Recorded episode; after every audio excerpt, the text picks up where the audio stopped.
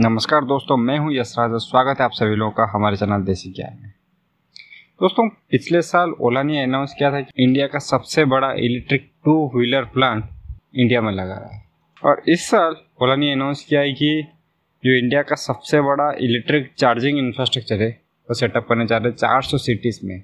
और वो charging station जो है, वो ओला के इलेक्ट्रिक व्हीकल्स के लिए ही काम करेगा। तो इस चीज़ के रिलेटेड एक डिस्कशन हुआ था रोहित और मेरे बीच। तो चलिए सुनते क्यों ओला ये सब कर रहा है?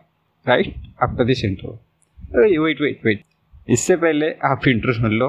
और एक अनाउंसमेंट है, हमने और एक चैनल लॉन्च किया है वायर गसिप के नाम पे, जहाँ पे हम डेली डिस्कस करते हैं, उस दिन का कोई ट्रेंडिंग टॉपिक और उसके साथ हमारा थोड़ा ओपिनियन और थोड़ा इंसाइट्स भी। तो पहले जाके उस चैनल को सब्सक्राइब कर लो, ताकि आप रेगुलरली न्यूज़ और टेक्नोलॉजी के बारे में अपडेटेड रहो। चलो चलो intro soon low. Desi Gyan show the best techno management podcast Desi Gyan में हम प्रोवाइड करते हैं बहुत सारा टेक्निकल और मैनेजमेंट ज्ञान। हम डिस्कस करते हैं एआई मशीन लर्निंग आईओटी जो भी कुछ मार्केट में नया टेक्नोलॉजी आ रहा है, और उसके साथ साथ आपको अपना पर्सनल फाइनेंस कैसे मैनेज करना चाहिए, आपको टैक्स सेविंग कैसे करना चाहिए, और इसी के साथ साथ और भी बहुत सारे मैनेजमेंट टॉपिक जैसे कि communication skills negotiation public relation बहुत सारे टॉपिक हम देसी ज्ञान में डिस्कस करते हैं। तो तो प्लीज़ हमारे शो को सब्सक्राइब कीजिए और अपने दोस्तों के साथ शेयर कीजिए, ताकि ताकि उन्हें भी हमारे एफर्ट से मदद मिले। थैंक यू तो चलिए शुरू करते हैं आज के एपिसोड अभी ओला ने लास्ट ईयर क्या किया? 2400 करोड़ का इन्वेस्ट किया है इंडिया का fast and biggest electric scooter plant लगाने के लिए तमिलनाडु में। उसके अलावा वो क्या क्या है? दो मिलियन यूनिट प्रोडक्शन कैपेसिटी वाला प्लांट लगाया है। उसके अलावा वो क्या क्या है? जो चार्ज लगा चार्ज स्टेशन होता है, वो इंडिया के 400 सिटी में लगाने वाला है दस हज़ार करोड़ के लागत से। तो इसका क्या स्पेसिफिक रीजन है कि वो ये सब बना रहा है? क्या वो इलेक्ट्रिक व्हीकल को सपोर्ट करना चाहती है?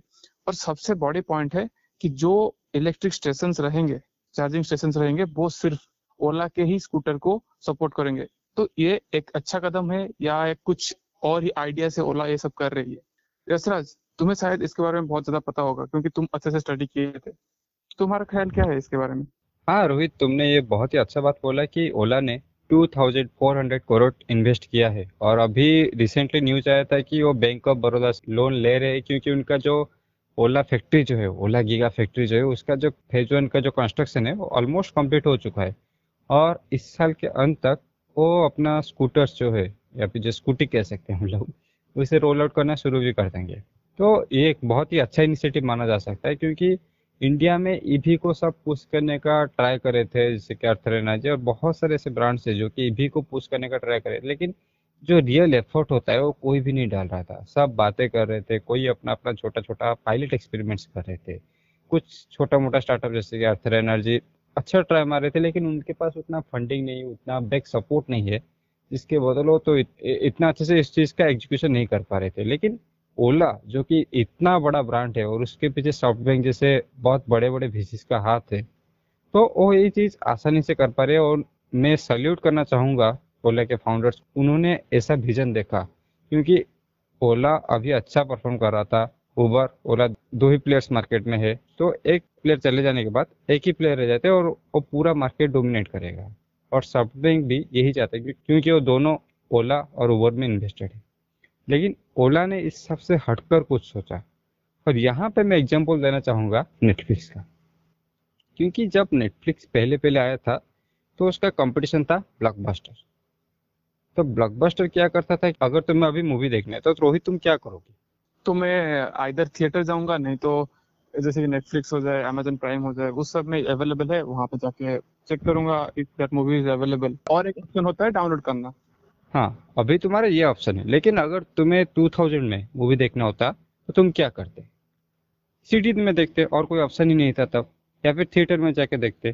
तो अगर सीडी तुम मंगाते, क्योंकि उस टाइम डिलीवरी इतना फास्ट नहीं था, ये नहीं था कि वन डे डिलीवरी या फिर फ्यू आवर्स डिलीवरी ये तो कोई ऑप्शन नहीं था ना उस टाइम पे। तो अगर तुम सिटी ब्लॉकबस्टर से ऑर्डर करते तो आने में दो तीन दिन चला जाता। तो ऐसा हम लोगों ने बहुत बार देखा है कि जैसे तुम्हारा अभी चक इंडिया देखने का मन कर रहे और दो दिन बाद आपका शायद मन ही ना हो उस चीज़ शायद आपका वीकेंड में वो चीज़ देखने का मन हो, और शायद जब सीडी आपके घर पे आ जाए तो आपका चकते इंडिया या कोई भी मूवी देखने का मन ही ना हो। ये तो ये चीज़ ब्लॉकबस्टर के साथ प्रॉब्लम आ रहा था।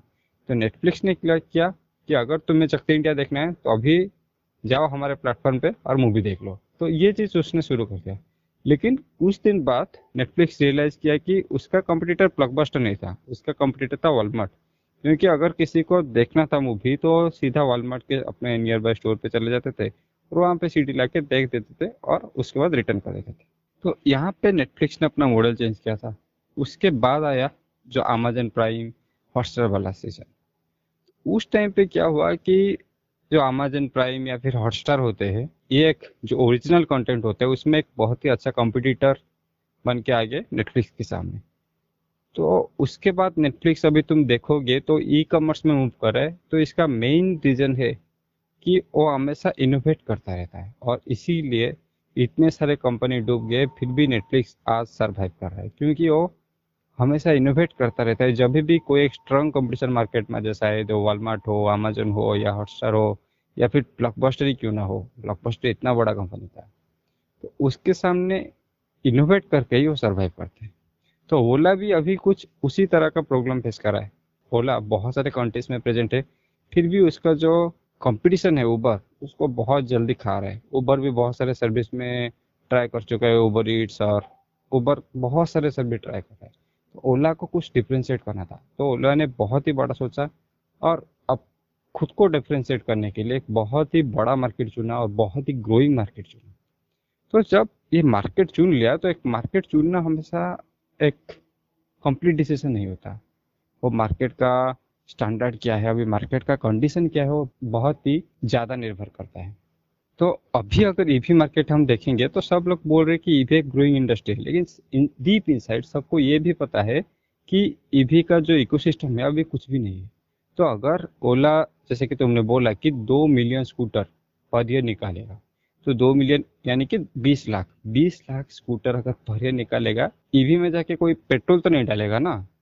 हाँ करेक्ट ये जो सबसे बड़ा प्रॉब्लम यही है, क्योंकि इलेक्ट्रिक व्हीकल जो होता है, वो चार्ज स्टेशन नहीं है। जो भी छोटे मोटे कंपनीज़ अभी मैन्युफैक्चर कर रहे हैं, लोग उसको इस्तेमाल भी करना शुरू कर दिए सबसे बड़ा प्रॉब्लम है कि if you want to go a long distance तो तब नहीं हो सकता, क्योंकि तुमको हाँ घर से मार्केट जाना है, ठीक है। क्योंकि जाओगे, आओगे, फिर चार्ज करोगे। क्योंकि इतना टाइम तक तो आपको मतलब डिस्टेंस अगर जाना है मतलब सत्तर, अस्सी किलोमीटर, तब प्रॉब्लम होता है। क्योंकि मैक्सिमम उसका साठ किलोमीटर तक होता है। और सबसे बड़ा प्रॉब्लम भी वही है, क्योंकि अगर चार्जिंग स्टेशन नहीं रहेगा तो लोग डिस्टेंस ट्रैवल करते हैं, वो नहीं कर पाएँगे। तो नॉर्मली लोग ईवी मतलब यूज़ नहीं करेंगे for day to day life हाँ अगर मार्केट जाना हो दो, तीन किलोमीटर, दस किलोमीटर तक, तब यूज़ करेंगे। बट अगर ऐसा हुआ तो लोग ईवी का यूज़ बहुत कम ही करेंगे। तो इतना यूनिट निकलने का कुछ फ़ायदा ही नहीं है। तो अभी जैसे कि हम लोगों ने बात किया है कि इकोसिस्टम चाहिए, एक प्रॉपर इंफ्रास्ट्रक्चर चाहिए ईवी मार्केट को ग्रो करने के लिए। सिर्फ़ स्कूटर बनाना काफ़ी नहीं है चार्जिंग स्टेशन होना चाहिए रिपेयरिंग स्टेशन होना चाहिए सर्विसिंग सेंटर होना चाहिए, वैसे बहुत सारी चीज़ चाहिए। तो ओला ने ये रियलाइज़ कर लिया कि स्कूटर बनाने से वो कंपटीशन को पीछे नहीं छोड़ सकता। उसको स्कूटर को सक्सेसफुल बनाने के लिए एक प्रॉपर इंफ्रास्ट्रक्चर चाहिए।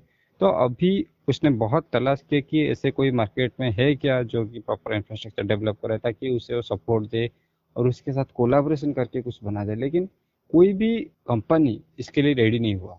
ये खुद उनके सीईओ ने बोला कि कोई भी कंपनी इतना बड़ा इन्वेस्टमेंट इस फ़ील्ड में, क्योंकि अभी बहुत ही अर्ली स्टेज में है, करने के लिए रेडी नहीं हो रहा था। तो ओला ने डिसाइड किया, कोई नहीं, हम खुद ही कर लेंगे। तो ओला ने तब ये डिक्लेयर कर दिया कि वो एक लाख चार्जिंग स्टेशन सेटअप करेंगे पूरे इंडिया भर में, जिसको कि वो बोल रहे हाइपर चार्जर नेटवर्क। तो उन्होंने उसके लिए 400 सिटी पूरे इंडिया में सिलेक्ट किए। और उनके चार्जिंग का सबसे अच्छा बात यह है कि वो zero to fifty percent eighteen minutes में चार्ज कर लेता है। ये सबसे अच्छा बात है क्योंकि अगर तुम जाके कोई एक चार्जिंग में लगा देते हो, और उसके बाद जाके एक बर्गर करके खा के आते हो, उसके अंदर तुम्हारा चार्जिंग हो गया होगा। ये एक बड़ा प्लान भी हो सकता है मतलब जहाँ पे चार्जिंग स्टेशन है वहाँ पे स्नैक स्टोर भी बना सकते हैं। हाँ मुझे तो लगता है अगर यहाँ पे भी कंपटीशन आना शुरू हो जाएगा तो ओला नेक्स्ट होटल सेक्टर में मूव कर जाएगी या फिर रेस्टोरेंट में मूव कर जाएगा। हाँ क्योंकि वहाँ पे लोग 18 मिनट तो रुकेंगे ना मिनिमम 50 परसेंट चार्ज मतलब 18 से 20 मिनट तक रुकेंगे। तो तब क्या करेंगे? कुछ ना कुछ तो करेंगे। स्नैक्स कर लें या फिर एक कुछ क्विक सर्विस रेस्टोरेंट मॉडल की तरह डेवलप जैसे हाँ अब हाँ। तुम जाके मैकडोनल्ड्स में उस टाइम पे खाना खा सकते हो थोड़ा ड्रिंक्स पी सकते हो ऐसे बहुत सारी चिल एक्टिविटीज़ भी कर सकते हो। हाँ जो 20 मिनट 25 मिनट लगेगा चार्ज होने में उस टाइम का प्रॉपर यूटिलाइजेशन हो सकता है। और मे भी उसको थोड़ा और भी इम्प्रूव किया जा सके मॉडल को। बट अभी के लिए तो ये एक बहुत ही अच्छा स्टेप है आगे की तरफ़। और सबसे बड़ा प्रॉब्लम मुझे चल होगा कि इसमें क्या प्रॉब्लम है? कि वो जो ओला का स्कूटर है, बस वही चार्ज हो सकता है ओला के चार्जिंग स्टेशन वो एक बड़ा प्रॉब्लम है। अगर वो ऐसे मॉडल बनाते कि जो भी स्कूटर है, जितने भी स्कूटर है सब चार्ज हो सकते हैं तो शायद कुछ अच्छा होता। मतलब कोई भी कंपनी निकालती तो उसका फ़ायदा होता। Maybe they can charge something but हो सकता था। हाँ तुमने ये बहुत ही अच्छा बात बोला।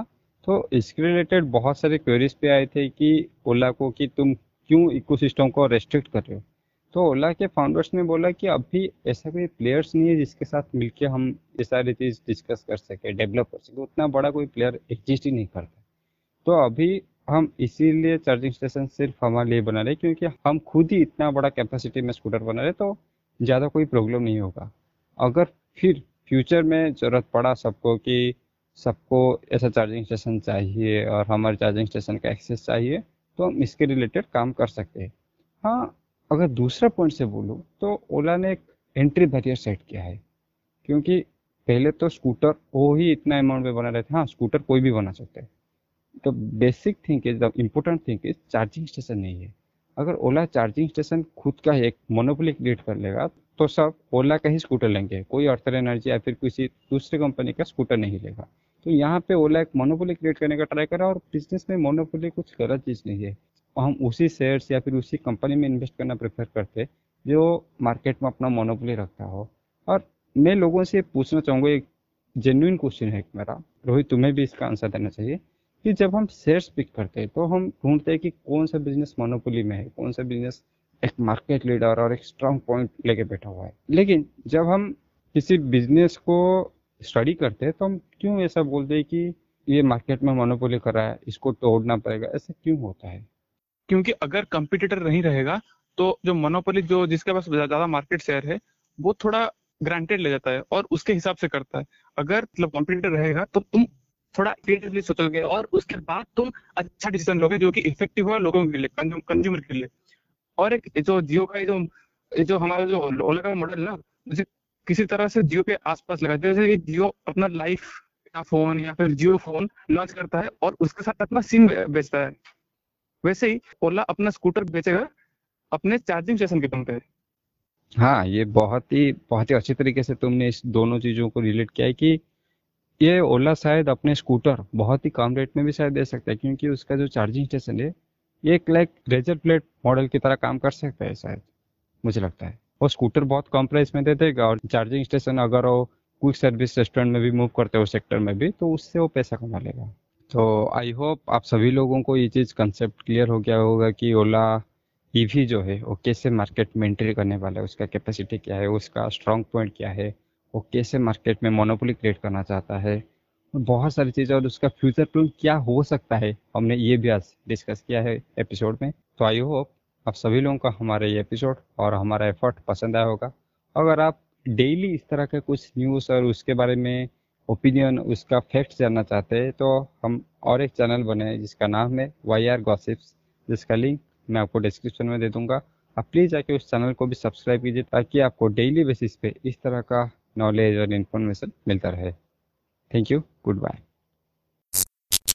Thank you for staying till the end of this episode. Really means a lot to us.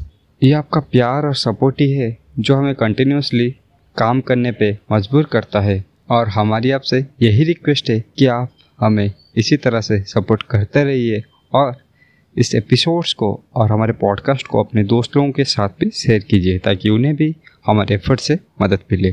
Thank you